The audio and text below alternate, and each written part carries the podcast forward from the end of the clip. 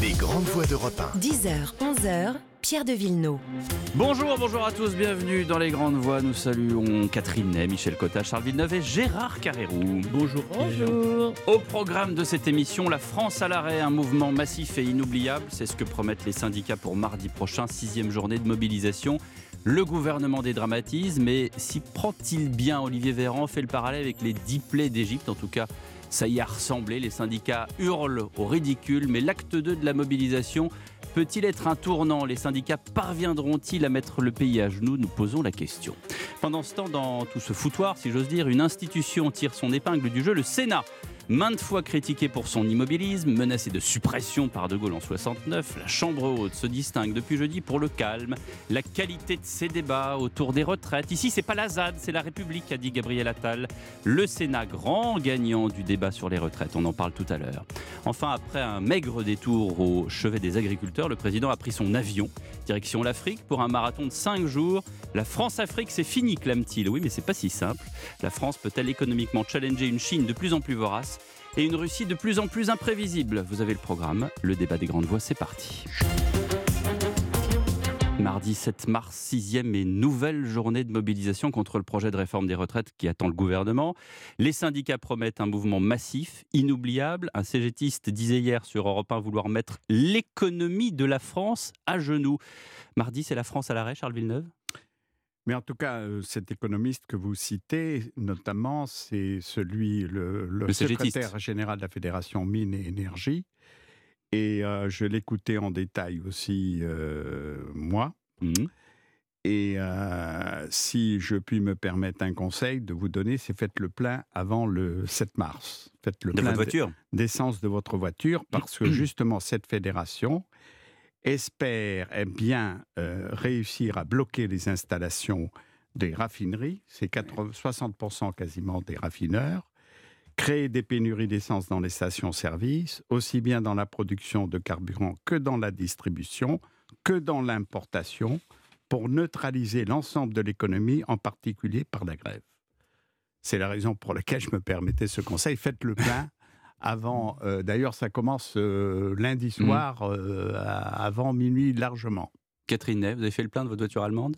Bah, Elle serait française, ça serait pareil. Non, pas encore. Moi, je suis.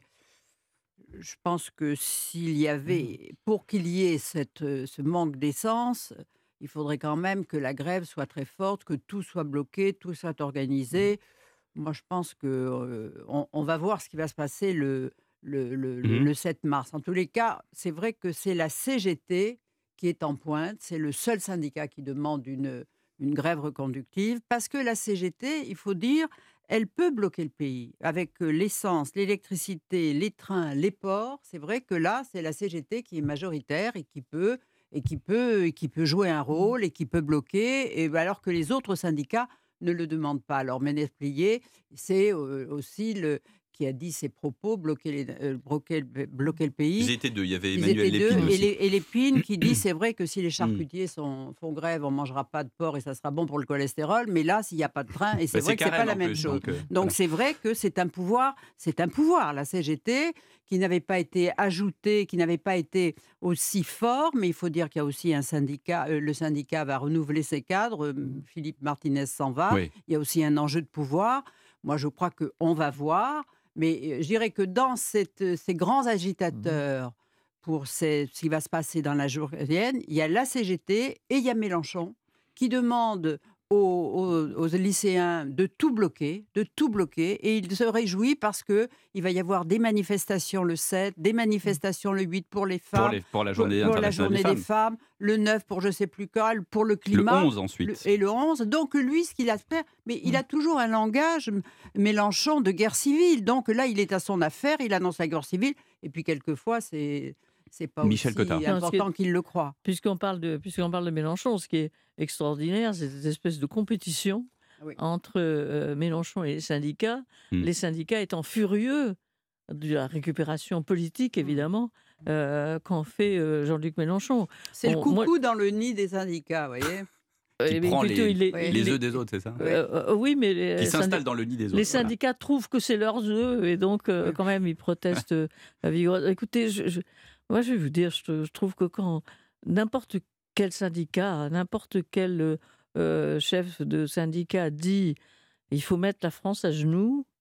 Moi, quelque part, je trouve ça horrible. Parce que personne n'a intérêt à ce que la France soit à genoux. On peut dire la France doit être mieux, la France mais la France à genoux, comme, du sabotage. comme mot d'ordre, non, je dirais pas que c'est du sabotage, c'est un mot maintenant euh, euh, attribué aux Russes, mais euh, je veux dire, c'est quand même une façon de se réjouir que la France soit bloquée. Moi, ça me paraît, ça me paraît vraiment effrayant. Alors, je sais bien qu'il y a la retraite, que c'est un moyen de pression pour retirer la retraite, mais je crains que du coup, le gouvernement ne puisse jamais la retirer, même s'il fait tellement de concessions en matière de retraite que ça coûtera plus cher que ça n'était avant. Gérard Carrero.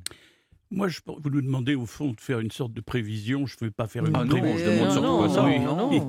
On aimerait bien quand même. Si, quand même, quand même, d'essayer d'apprécier la, Vous, vous nous quand même. On sait que le, normal. Le, ministère de l'Intérieur prévoit à peu près un million et demi de manifestants dans toute la France, ce qui est quand même grand. Hein. mais, ça, c'est déjà vu il y a dix ans. Hein. Oui, attendez, c'est normal de nous demander d'avoir une appréciation sur ce qui peut se passer.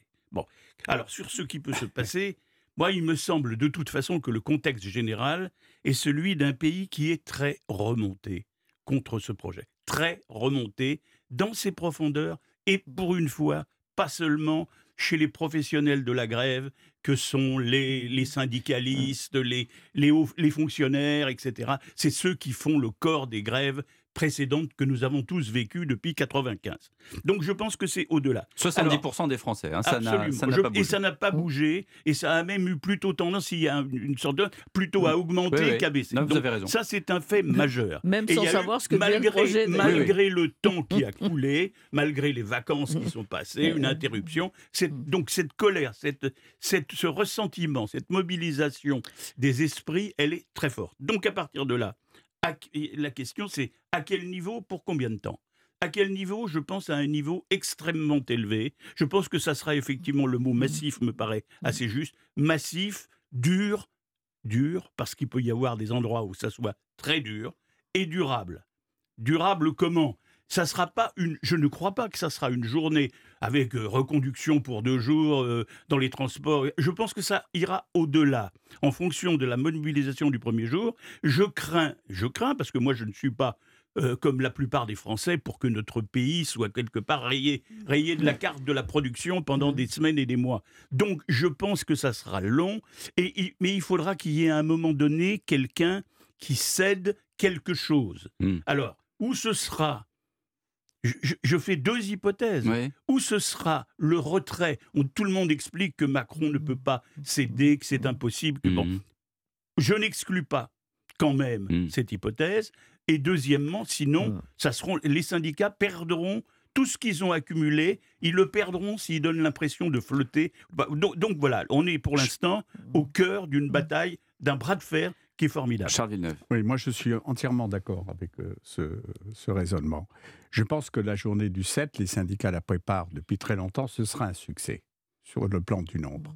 Mais la véritable question qui se pose, c'est de savoir si, évidemment, ça va être renouvelé si la France à genoux euh, sera effective, comme le disait euh, ce président de fédération, d'une des cinq fédérations de la Confédération cégétiste.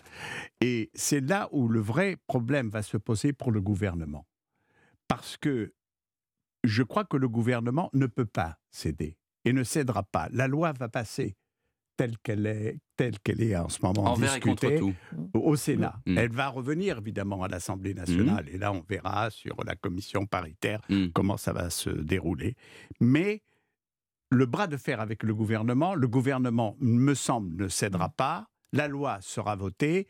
Et dès lors, les syndicats, et c'est ce que tu disais, peuvent perdre beaucoup parce que c'est une, ce sera un problème de crédibilité par rapport à leurs syndiqués et, tout, et, et, l'opinion publique, bien sûr. Euh, mais on peut dire que... juste alors compléter d'un mot ce que tu viens de dire. Je crois effectivement que c'est donc une, bataille. Tout le monde a un peu le dos au mur, c'est le cas de le dire. Tout le monde a un peu le dos au mur. Le président comme les, comme les, les, syndicats. Et donc personne ne peut perdre facilement, je veux dire en douceur. Hein. personne.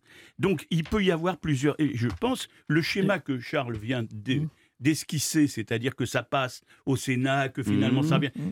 on peut dire peut-être à ce moment-là, on dira, et certains diront, ça y est, c'est gagné. La bataille est gagnée. Elle a été dure, mais elle a été gagnée. Je pense qu'il peut y avoir, et il y aura sûrement, alors pour le coup, une deuxième manche, une deuxième campagne, parce qu'il y aura un moment donné avec une inflation à 15%. Voilà. Ce Qui va rejoindre, dire- Eh il va y avoir une dire, c'est ça, coagulation de la colère. Voilà. Pardon, ce que, je, Cotta. ce que je voulais dire, c'est qu'au fond, euh, euh, le mécontentement, il n'est pas seulement, il est effectivement pas sur les retraites. Euh, moi, je trouve que on est dans un pays où on ne veut pas partir à 64 ans, l'Europe entière part plus tard. Bon, euh, oublions ça. Mais le problème, c'est le cumul des, deux, des, des- des mécontentemment et notamment Les emmerdes inflation. volent toujours en escadrille, Voilà, disait un comme disait Chirac, oui. Euh, euh, non, mais l'inflation est, est effectivement plus importante qu'on le pensait. Finalement, la France a- C'est-à-dire euh, le arrive, pouvoir d'achat. euh, Mhm. qui a plutôt ralenti euh, à un moment donné, revient maintenant au niveau de, de tout le monde. Donc, il y a un, un mécontentement plus général qui, sans doute, explique le fait, je voudrais bien que les syndicalistes euh, moyens m'expliquent aujourd'hui ce qu'il y a dans la loi sur les retraites. Oui. Moi, Vous franchement, pensez, vous pensez je qu'il ne perds le sait pas peu- Je perds. Vous pensez qu'il ne le sait pas Ah ben, ben, ben, parce que- mais moi non plus, je ne sais pas parce que Hmm. ça change tout le temps. Et puis parce qu'on que lui, lui a tellement, on lui a tellement menti à Et travers, puis, à les travers carrières, et puis les carrières longues, et puis les Eh femmes, ben, et puis bon. C'est un appel que vous plus. lancez. 10h17, une pause, on revient avec les grandes voix. Europe 1, Pierre de Villeneuve. Les grandes voix de retour avec Michel Cotta, Catherine Ney, Charles Villeneuve et Gérard Carré-Vous. Carré-Roux, pardon. Pardon, mon cher Gérard. En tout cas, le, le porte-parole du gouvernement, lui, s'appelle Olivier Véran et il s'est distingué euh, en milieu de semaine en conférence de presse euh, en promettant euh, une catastrophe écologique, agricole, sanitaire si le pays était à genoux. Euh, parmi les réactions, celle de Laurent Berger. Euh, la sécheresse, c'est la faute des syndicats, la crise sanitaire idem, et pourquoi pas la défaite en Coupe du Monde Et la guerre d'Ukraine, c'est la Michel faute de. Macron? Et la guerre d'Ukraine, c'est de la faute de Macron, je suppose. L'inflation aussi. C'est le, le gouvernement essaye de euh, dédramatiser. Et Alors- d'ailleurs, peut-être celui qui est arrivé le mieux, mais je parle sous votre contrôle, c'est Bruno Le Maire qui a dit il n'y aura pas de Mars rouge, etc. Ouais, Euh, encore que euh, On a dit qu'on s'arrête. là, pour le porte-parole du gouvernement, pardon, mais ça a été un peu la tarte à la crème. là. Alors, je ne sais pas si ça a été un tarte à la crème, mais est-ce que vous avez, remonté- est-ce que vous avez remarqué que la cote d'Olivier Véran, d'un seul coup, a remonté euh, sans doute parce qu'on l'entend beaucoup s'exprimer en ce moment et que dès qu'on passe à la télévision, euh, ça monte. Mais enfin, je ne crois pas qu'il ait été. euh, Inspiré, là. il n'a pas été inspiré, mais je ne vois pas en quoi les projets de foot La France va faire Oui. sont inspirants. Voilà, à vrai dire. Il a dit ce qu'il a pu dans ces cas-là. Euh, euh, Qu'est-ce qu'on peut dire d'autre que attention à ce que vous faites euh, Bon, alors, ceci étant, ce qu'il n'a pas dit, je crois, euh, c'est que quand même, il y a un aspect qui limite un peu l'action, euh, c'est que les, les, droits de grève, les jours de grève Mhm. ne sont pas payés. Mhm. Et quand même, en un, moment, en un moment où justement beaucoup de gens ont des difficultés, c'est peut-être quand même pour une ça. façon, euh, une façon de. de euh, C'est pour ça qu'il y a une autre manif qui est prévue un samedi, en l'occurrence le 11. Voilà, mais Voilà. c'est- Ou- voilà. ou, euh, donc, euh, voilà. Quand les choses sont Il y a compliquées, ceux on peut qui toujours peuvent, les qui compliquer peuvent se permettre davantage. entre guillemets de manifester et d'autres non. Gérard Carreau. Alors, en ce qui concerne M. Véran, le- l'ancien ministre euh, de la Santé, je l'ai trouvé, bon, bah, encore un peu plus navrant et consternant que ne fut pendant le, pendant le Covid. Oh. Si, si, si, si. Franchement, pendant Vous le vous souvenez quand non. même du ministre Non, de la Santé le de l'époque Covid, qui non. relevait son bras et Oui, qui se faisait vacciner. Pendant En le Covid, en non. tout cas, Quand je pense, quand je pense, et je pense à ces malheureuses femmes qui souffrent d'un cancer ou qui peut-être souffriront d'un cancer du col de l'utérus, et que j'entends le porte-parole du gouvernement dire qu'avec effectivement ce qui se passe à propos de- des retraites, on est en danger les possibilités de traiter le cancer du col de l'utérus, je me dis que M. Véran a pété les plombs et que ça. Alors, quand vous soulignez effectivement les excès verbaux, et je suis tout à fait d'accord que c'est des excès verbaux de dire qu'on va mettre le pays à genoux, alors on a l'impression que les barricades Oui, sont en train de se. Bon, ça c'est c'est navrant, mais ça fait partie de la bataille. Et Véran, ça fait partie de la bataille, sauf que la bataille de l'opinion, elle est déjà perdue. Le gouvernement a perdu dans cette affaire par ces son manque d'explication et par ses mensonges, il a perdu la bataille de l'opinion. Véran ne contribue pas à restaurer l'opinion en faveur de cette réforme. Catherine non, mais ce qu'il y a de vrai, c'est qu'il n'a pas fait dans la demi-mesure. C'est vrai, on est tous d'accord. Oui. Ah ben bon, mais pour autant aussi, les syndicalistes, ceux qui se sont exprimés, dont on a parlé au début, ne font pas dans la demi-mesure. Ils veulent mettre le pays à genoux c'est quand même, euh, c'est pas possible.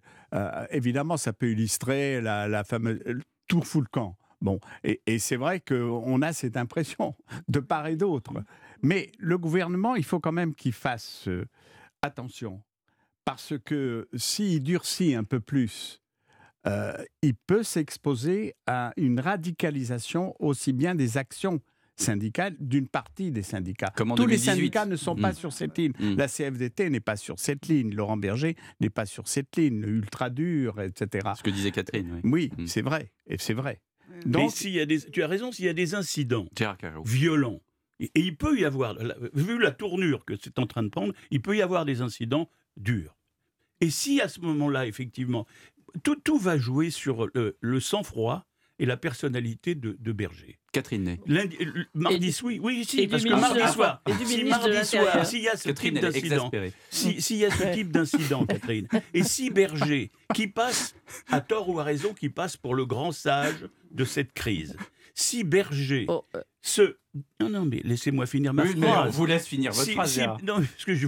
Catherine n'est pas d'accord, mais elle, va le dire. elle ne dit rien, mais on ne sait pas. Mais si Berger se à un moment donné, dit Ah non, ça c'est trop violent, s'il se désolidarise d'une manière ou d'une autre, à ce moment-là, ça casse la baraque, probablement. Si au contraire, Berger, qui au fond lui aussi joue son image nationale dans cette affaire, dit je suis hmm. solidaire. Autrement dit, si Berger, le calme, devient Berger, le la colère, à ce moment-là, ça ira mal. Bon, Catherine, dites-nous ce que vous avez sur le cœur. non, mais Laurent Berger, lorsqu'il rencontre des ministres et qu'il est en tête à tête et qu'il n'est pas avec ses, son syndicat qui est derrière lui, sa base. et sa base, qui lui a dit en juin c'est non pour la réforme de la retraite, c'est non pour les 65 ans, c'est non même pour euh, le, comment on dit ah. l'augmentation des, des, cotisations que lui préconisait. Donc lui, dans son syndicat, c'est un berger qui conduit pas le troupeau, mais qui le suit. Et comment je fais Donc, il joue, mais c'est pas un violent, mais c'est quelqu'un qui, comme la CGT, c'est un syndicat qui, sous prétexte de réformisme, a, mm. lancé toutes les choses qui ont compliqué la vie économique des Français. La CFDT, le, CFDT, c'est les 35 heures qui ont tué l'industrie. Ça a été porté par la CFDT. La CFDT, mm. c'est la, loi sur la pénibilité. Au départ, la loi sur la pénibilité de M. Berger, c'était que chaque soir, un patron qui avait des, en peinture devait compter combien de fois son employé avait levé le bras pour peindre les plafonds. Voyez, donc il, il fait des usines à gaz. Sa loi sur le permis à point, vendu à Macron qui n'y connaissait que Pouic, mais qui voulait faire ce que les autres n'avaient pas fait. Ok, on y va. N'a jamais été comprise. Elle était inapplicable. Et donc on l'a abandonnée. Et M. Berger est très mari parce qu'il n'a pas gagné. Et maintenant, il fait ce qu'il peut. Mais c'est pas un violent. Mais c'est pas non plus un leader. D'ailleurs, je vais vous dire, les, syndicats, alors la CGT espère se remplumer parce qu'elle est radicale. Mais les syndicats en France, c'est quoi? C'est maximum de syndicats pour minimum de syndiqués. C'est eh toujours comme ça. Mais Catherine, tu viens de tailler, avec ton talent, avec ton talent habituel, un costard, comme on dit, un costard un vrai costard sur mesure à Berger. C'est pas un costard, c'est une réalité. D'accord, mais tout homme, comme on dit, euh, on le dit souvent pour les délinquants, tout homme a droit à sa rédemption. Et si Berger, je veux dire par là que si Berger, qui, je suis d'accord avec toi sur un certain nombre de circonstances où il n'a pas été formidable. Mais si un homme a droit, et s'il se dit, tu sais, il y a des gens, Zelensky, tout le monde le prenait pour un clown. Et Zelensky est devenu le. Ah ben, tu vas pas comparer Zelensky et Berger, non, Je veux dire qu'il y a des hommes. je veux dire que dans, dans, dans les circonstances, et vous, le savez tous, hein, dans l'histoire de France, on pourrait en citer des Qu'est-ce que tu nous fais là Je vous fais l'équipe d'Égypte. Je vous dis que Berger, tout dépendra. enfin, tout ne Bon. dépendra pas. C'est l'opinion qui fera le faire. Il faut que je marque pause. Berger sera capital dans le, dans le, dans, dans le tournant ou pas Vous- tournant de cette affaire. On revient tout de suite avec les grandes voix. Sachez que vous avez rendez-vous avec Isabelle Morizet. Il n'y a pas qu'une vie dans la vie. Le samedi et le dimanche de 13h à 14h. Aujourd'hui, elle reçoit Charles Berling pour la pièce Les parents terribles de Jean Cocteau, actuellement au théâtre Héberto à Paris. Et demain, son invité sera Elena Noguera pour le huitième album Fleur bleue, noce noire, qui est actuellement disponible. Dans un instant, le retour des grandes voix. Les grandes voix d'Europe 1. Pierre de Villeneuve. Gérard Carreau, Charles Villeneuve, Catherine et Michel Cotta. Le Sénat donc entamé euh, avant-hier son débat sur le projet de réforme des retraites avec une promesse qui fait consensus au sein des différents groupes examine en responsabilité le texte sans overdose d'amendements. Gabriel Attal d'ailleurs s'est félicité du fait qu'ici au Sénat ce n'était pas la ZAD mais la République. Il a raison Ah, il a raison, étant donné le comportement de l'Assemblée euh, euh, nationale euh, euh, ces derniers temps. Et quand je dis le comportement de l'Assemblée nationale, je veux dire le comportement des insoumis tout de même, puisque même les socialistes, même une partie des Verts se désolidarisent du mouvement des insoumis. Mais surtout, c'est vrai que c'est le mot en responsabilité qui doit faire un bonheur terrible au Sénat. Au fond, Mm. le Sénat, dit toujours, c'est la deuxième chambre. Hmm. Euh, après tout, elle n'a pas le pouvoir de législatif, elle a le pouvoir euh, euh, Les représentants du Seigle et de la Châtaigne. Bon, euh, ceci étant, c'est une occasion pour, pour le Sénat unique, à partir du moment où l'Assemblée s'est présentée sous ce jour-là, d'apparaître. Et c'est souvent le cas d'ailleurs. Il y a beaucoup de gens au Sénat qui travaillent beaucoup leur sujet, qui travaillent beaucoup plus leur sujet euh, que ne le font les députés. Parce, peut-être parce qu'ils ont plus de temps. Mais vous savez, on dit, euh, quand, vous, quand euh, Jean-Louis Debré, président de l'Assemblée nationale, vous faisait visiter euh, la bibliothèque de l'Assemblée nationale, il n'y avait jamais personne. Si vous allez à la bibliothèque du Sénat, elle est tout le temps remplie. Il y a les sénateurs qui bossent. Et il y a des sénateurs qui bossent. Pour Mais il faut font des rapports que- extraordinaires, Voilà. toujours. Les meilleurs Voilà. rapports, c'est Ce sont les meilleurs rapports. complets. Donc Ouais. je pense quand même que c'est un jour de gloire euh, pour le Sénat, mais que ça ne fait que commencer. C'est-à-dire que quand même, il y a une gauche plus sage, euh, mais euh, qui quand même euh, euh, poussera ses- essaiera de pousser ses avantages. Et, la gauche voulait déjà faire un, lequel- un référendum sur les a- retraites, comme si on pouvait dire oui, Oui, ou non. c'est- rejeté. Oui, euh, c'est rejeté, la motion référendaire est rejetée. Et la, la droite, qui est quand même dominante Hmm. au Sénat, a tout à fait la possibilité d'ajouter un certain nombre de choses, donc de changer encore la retraite et de changer le contenu de la retraite. Encore une fois, Gérard Carreau. Oui, je crois que c'est historique. Alors ça, l'histoire du Sénat, c'est vraiment Mhm. historique. On utilise ce mot à tout propos, mais Ouais. là, c'est vrai. Non, non, Pourquoi mais oui, oui. Parce que dans l'histoire de la République, en permanence, il y a toujours eu le débat sous-jacent sur le bicamérisme. Mhm. Le bicamérisme est de savoir si on veut avoir une chambre ou deux chambres. Et beaucoup de gens en France, et même encore, je me souviens de, de la période de, mo- de ma jeunesse, Gaston Monerville, Mhm. sous la présidence de Monerville, d'Alain Poher ou de René Monory, le Sénat a toujours été obligé quelque part de se justif- de justifier de son existence face à tout ce courant qui disait ah, on a largement assez avec l'Assemblée nationale, mettez-moi le Sénat, ça coûte du pognon et tout Ah, ça, tout ça. Ça a coûté Là, c'est très la cher maison- au général de Gaulle, Voilà, je vous la- rappelle quand et même. de, et de Gaulle, effectivement, a failli s'engager. a- Donc les il- gens tenaient au ça lui, Sénat. a, ça lui a coûté son, son référendum en grande partie. Donc là, c'est une victoire historique du Sénat. Je crois que plus personne en France, dans les 50 prochaines années, n'osera remettre en cause l'existence du Sénat. Parce que ça date pas de cette affaire de retraite. Oui. Ça avait commencé déjà avec la commission parlementaire Mm. de la première année d'ailleurs du- du mandat de monsieur, du président Macron, c'est-à-dire l'affaire, l'affaire de Benalla. de Benalla, Benalla. etc. La commission d'enquête, les commissions d'enquête, la qualité. Mais nous, on le découvre pas parce que nous, on sait que les- la plupart des. Quand on va, nous, au Sénat, les vieux que nous sommes. Pardon, excusez-moi, mesdames. Il est Mais enfin, les anciens, les seniors que je, que je suis en tout cas, quand on va au Sénat, on a l'impression Les qu'on les retrouve, qu'on retrouve 30 ans ou 40 ans Mhm. de ce qu'on a connu. On retrouve notre jeunesse parce qu'on voit des gens qu'on a connus, députés, ministres, etc.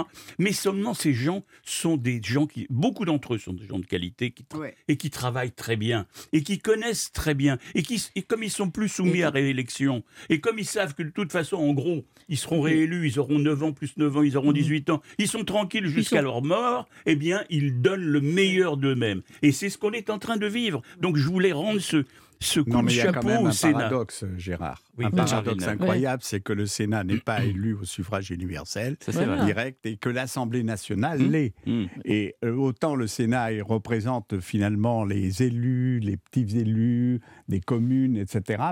Le pays profond, monsieur. Oui, le pays profond. Mais le pays profond aussi, le pays réel, c'est aussi l'Assemblée nationale. Et c'est là où elle s'est dévoyée. Et il y a plusieurs signes qui montrent que c'est le retour de la splendeur du Sénat, parce que le Sénat est devenu presque incontournable maintenant pour l'exécutif, pour le gouvernement. Non seulement la loi sur les retraites, mais où Darmanin va présenter sa loi sur l'immigration en première lecture. Au Sénat. Oui. Elle sera d'ailleurs profondément modifiée, qui se méfie, qui se prépare. Ça a déjà à- commencé. à- Mais, à- mais, mais, mais je crois que Catherine le président encourage les sénateurs à aller. Absolument. Voilà, oui. Maintenant, maintenant, le président qui avait critiqué fortement le Sénat et notamment le président du Sénat au début de son premier quinquennat, aujourd'hui déjeune deux fois euh, tous les deux mois avec le président du Sénat qui lui a admis un certain nombre de modifications, d'ailleurs préconisées par le chef de l'État. Qui ne devient- serait-ce que la qui- diminution, mais pas plus de 15% des sénateurs. Qui devient le grand Manitou dans dire- toute cette oui, histoire, en fait, oui. Gérard Larcher. Oui, oui, oui. En tout cas, l'un des il Manitou. L'un des Il Manitou. pèse. Il Il, pèse. il- faut dire, il faut dire Non, mais- que, il faut, Non, mais c'est vrai. il faut Oui. dire que le Sénat. Il, sera Cotta. ré- il sera sûrement réélu président du Sénat. euh, Grâce à- oui, il est- dans Non, un fauteuil. Il faut dire que les affrontements politiques au Sénat ont toujours été euh, plus discrets euh, qu'à l'intérieur de l'Assemblée nationale.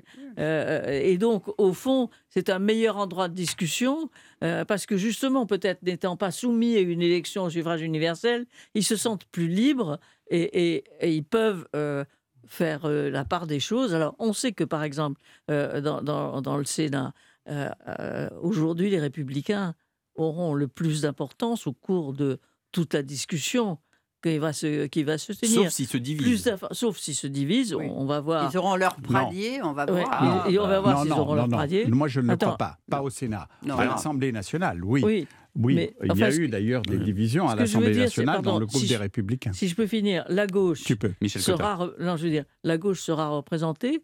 Elle a donc déposé une motion référendaire. Elle existera, mais pas sous la forme d'un désordre, Voilà. euh, d'un désordre caméra. euh, invraisemblable. En revanche, quand même, les républicains du Sénat, et c'est là où quand même politiquement c'est intéressant, finalement, cette réforme ne passera, si elle passe, qu'avec les Mais oui, républicains. c'est le groupe Ça le veut plus dire- important, bien sûr. Ça, ça veut dire quand même que ça entraîne tout le, la fin du quinquennat sur la droite. Catherine Ney. Non, mais je te rappelais aussi, quand, quand Emmanuel Macron est arrivé au pouvoir, il a fait un grand discours avec l'Assemblée à Versailles pour annoncer aux élus qu'il allait leur couper la tête et que Mm. bientôt il en, a- il en supprimerait la moitié. Là, les- on venait l'applaudir, mais les élus, ils étaient mais sidérés. Ils disent, Mm. mais quoi, qu'est-ce que c'est que cette agression? Eh bien, la réponse du Sénat, ça a été la, sur Benalla, la commission d'enquête.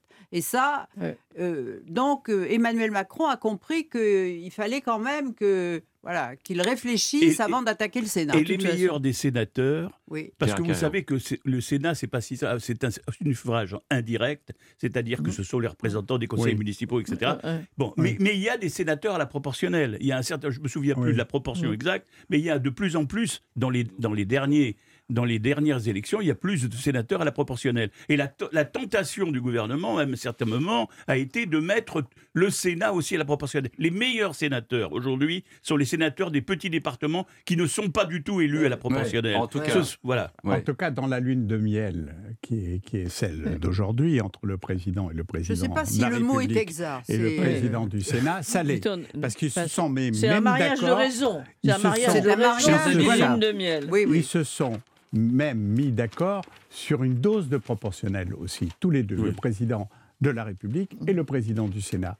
Une nouvelle pause et on revient avec les grandes voix. Les grandes voix d'Europe 1. 10h, 11h, Pierre de Villeneuve. Les grandes voix sur Europe 1 avec le président Macron après le salon de l'agriculture qui a repris son avion pour une tournée éclair en Égypte, en Afrique pardon, quatre pas du tout l'Égypte, quatre pays en cinq jours, façon closing à la banque Rothschild, le Gabon, l'Angola, le Congo, la République démocratique du Congo. Euh, il répète Gérard Carrérou, il veut par ce voyage convaincre que le temps de la France-Afrique, de la France-Afrique, c'est terminé. Il l'a pas dit comme ça, mais Si, il, ah, mais il a dit si, si, comme l'a ça. Entre oui, oui. guillemets, il a dit cet âge de la France-Afrique Oui. est bien révolu. Alors, Fermez les C'est guillemets. pas la première fois Alors qu'il le moi, dit. hein. je compléterais ça. Je dirais, c'est pas tel. Enfin, c'est c'est Mais- sans doute vrai. L'âge de la France-Afrique est bien résolu. Mais c'est surtout l'âge de la France en Afrique oui. qui me paraît bien révolu. L'âge de la France en Afrique. C'est-à-dire les. Pour être euh, depuis les indépendances africaines du général de Gaulle, enfin, si, si vous voulez, de- le- la loi de fer et les indépendances, il y a eu 60 ans, plus de 60 ans maintenant, eh bien, on a réussi à dilapider ce qui était au capital extraordinaire de l'ancienne Afrique équatoriale française. Enfin, vous vous souvenez ce qu'on a tous appris à l'école, nous, nous les, les anciens Eh bien, aujourd'hui, que voit-on? On voit que la France, aujourd'hui, n'a plus cette chasse gardée. Alors peut-être c'était une erreur d'en faire une chasse gardée économique et militaire, mais en tout cas, elle ne l'a plus. L'Angleterre et le Commonwealth font beaucoup mieux, au prix même que certaines anciennes colonies sont maintenant passées au Commonwealth. On a une, ima- une image atroce néocolonialiste en Afrique, alors qu'on est probablement les moins colonialistes quand on compare à, à ceux qui veulent nous piquer l'Afrique, c'est-à-dire la Chine et l'URSS, enfin l'ancienne URSS, la Russie. Oui. La protection, alors, on- n'a pas parle de réussi sabotage, on n'a pas bien, réussi hein. à sortir d'un truc terrible qui était la protection des oligarchies dominantes. On s'est, on s'est quelque part adou- accoquiné avec un certain nombre de familles qui se sont transmis le pouvoir de père en fils, les mêmes qui se sont achetés des hôtels particuliers partout en France, etc. Ceux-là, on n'a pas su s'en dégager. Au moment... Aujourd'hui, ils sont tous quasiment impopulaires et on est assimilé à eux. Bon, Michel ben, alors, Je, je- je relisais, figurez-vous, l'autre jour, euh, euh, les mémoires de Focard. Mhm. Alors, on a oublié. euh, Jacques Jacques. Jacques Focard parlait tous les jours avec le général de Gaulle, quand le général de Gaulle était là, de l'Afrique Mhm. et du rôle de Bien la sûr. France en Afrique. Et finalement, c'est ce qui a fait la France-Afrique. Donc il y a une grande tradition française, mais qui est aussi une tradition du colonialisme. On a le revers du colonialisme. C'est vrai euh, que euh, la Chine colonise autrement. Hein, elle achète des terres, elle euh, construit des maisons. euh, c'est vrai que la Russie intervient autrement, et malheureusement plus, euh, beaucoup plus belliqueusement. Et, et c'est vrai que nous portons, mais c'est vrai aussi pour la- pour la- l'Afrique du Nord, nous portons le poids de la colonisation. Et, et la colonisation, ça veut dire quand même qu'on en a un peu profité de l'Afrique et qu'ils ont un- un- évidemment un rejet. On marque une pause et on revient avec le dossier de la France-Afrique et les grandes voix tout de suite. Les grandes voix d'Europe 1. Pierre de Villeneuve. Dernière partie des grandes voix avec Michel Cotta, Charles Villeneuve, Gérard Carrérou et Catherine Ney. On s'interrogeait sur la durée de cette visite en Afrique, Catherine. Oui, faire quatre pays en, en quatre jours. Alors c'est vrai que l'Afrique centrale, ils sont les, collés les uns aux autres, ces, ces quatre pays. Bon, mais quand même, ça a toujours été beaucoup de chefs d'État des pays du Maghreb, l'Afrique reprochée, même du temps de Sarkozy, c'est que ces visites brèves où on passait trois heures, on s'en allait, étaient quand même un petit peu désinvoltes, parce que c'est pas vrai. Le président, il vient en Afrique pour créer un lien, pour euh, voilà un Surtout signal, avec de- les un- chefs d'État un signal de Mm. considération, a dit l'Élysée, mais on se sent pas considéré quand on vient. on- voilà. Ouais. Alors, de- alors, le président dit c'est fini la France-Afrique. Alors, premier pays, il va à Libreville, au Gabon, qui est le pays de la France-Afrique. On se souvient, Omar Bongo a euh, v- vraiment participé à toutes les élections, donné de l'argent à tous les candidats, d'extrême droite à l'extrême gauche, en passant par le milieu et les gens au pouvoir. Donc, c'était ce parti-là. Et son fils, aujourd'hui, d'abord, ne vient plus en France parce que euh, la, la- justice le poursuit pour des biens mal acquis. Il se fait soigner à Londres, il vit à Londres, et, et il a rompu puisqu'il il adhère au Commonwealth. Bon, voilà. alors, le président vient le voir, lui dit c'est fini la France-Afrique, mais il y a toujours, trois, il y a toujours 350 militaires à, à- bah, à Libreville. Mhm. Alors, le président dit, pour les, pour, les, pour les Africains, le signal que la France-Afrique, c'est fini, c'est le retrait total Mm. des militaires. Mm. Tandis que là, il fait du en même temps, il veut réduire, c'est-à-dire toujours rester mais moins, ou passer des accords avec les pays qui ont euh, qui ont la- les militaires euh, sur le terrain. Alors je pense qu'en Côte d'Ivoire, ça arrange euh, Ouattara, qui a été sauvé par les militaires français, mais sur les autres pays, le Sénégal, c'est pas sûr.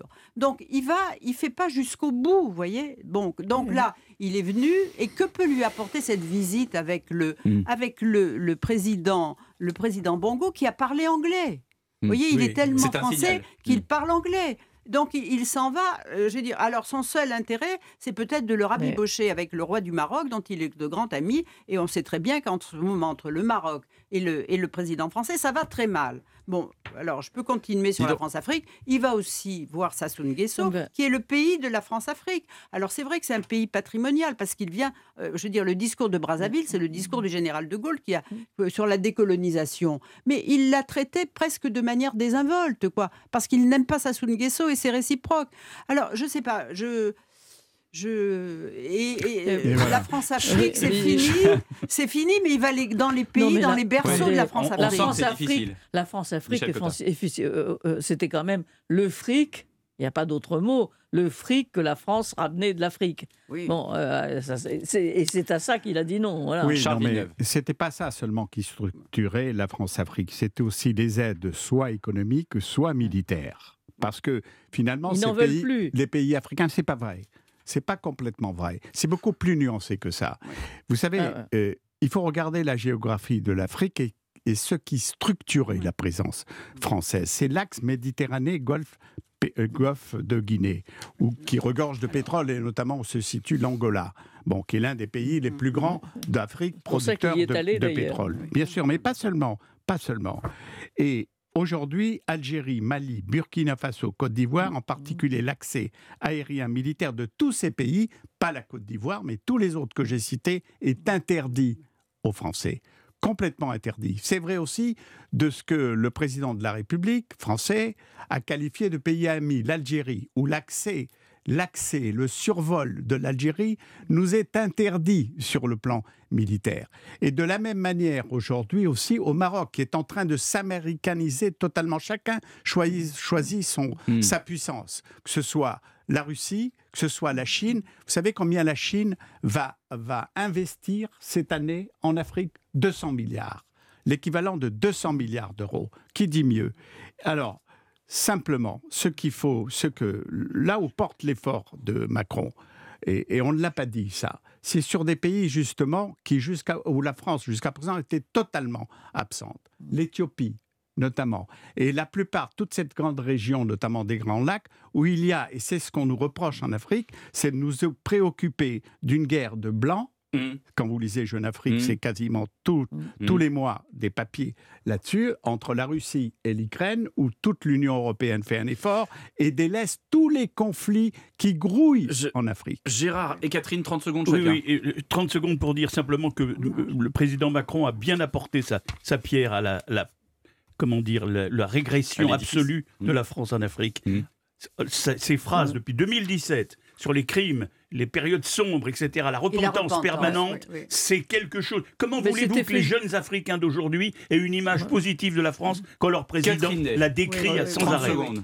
Moi, je dirais que la, la seule chose positive et intéressante de ce voyage à Libreville, où on a eu question dans du, de, de forêt, il y avait d'autres invités africains, dont le président de Centrafrique, avec lequel on n'a on, on, on a- on n'a pas de bon rapport, et qui a demandé à voir en tête à tête le président Macron, et pour lui parler de quoi?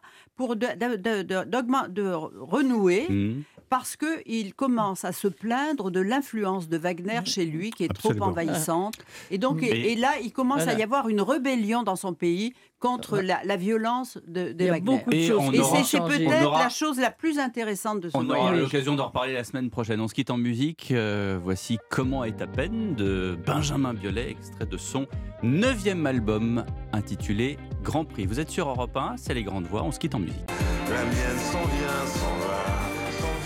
Comment est à peine Benjamin Biolay, extrait de son neuvième album Grand Prix. C'est sur Europe 1. Merci les grandes voix. On se retrouve la semaine prochaine. Et on dit bonjour à Laurent Mariotte. Bonjour Pierre et Bonjour. les grandes voix. On vous emmène à Marseille, bébé, aujourd'hui. Elles sont chefs, épicières, charcutières. Elles font bouger la gastronomie marseillaise.